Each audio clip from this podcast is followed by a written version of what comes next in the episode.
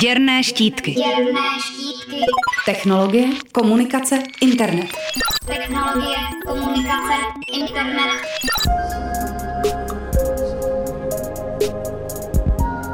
Kamera sleduje muže v obleku, jak kráčí chodbami Kremlu a skládá svůj prezidentský slib.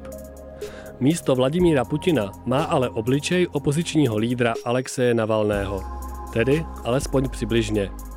Video vytvořené pomocí neuronové sítě není dokonalé, ale všichni se shodují, že je jen otázka času, kdy už taková videa od originálu nepoznáme. Jmenují se Deepfakes podle stejnojmeného diskuzního klubu na portálu Reddit, kde se poprvé objevila.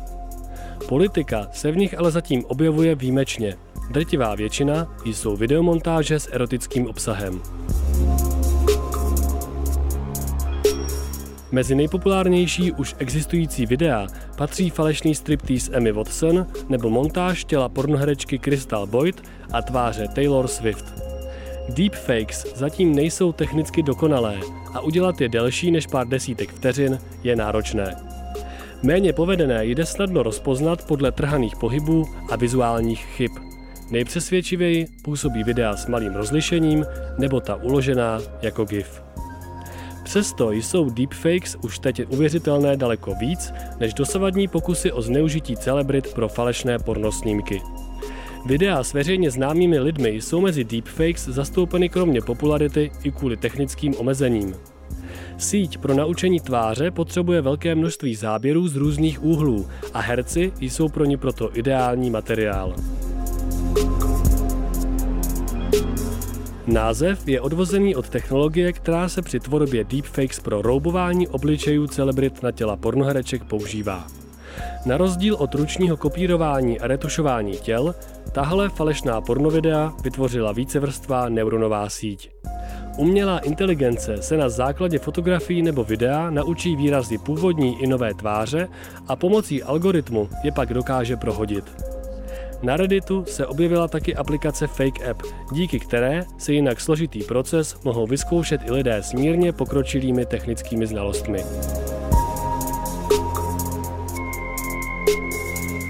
Vzhledem k množství fotografií, prý jich stačí zhruba 500, které o sobě všichni šíříme po internetu, nemusí ale být ani výroba deepfakeu s vaší tváří nemožná.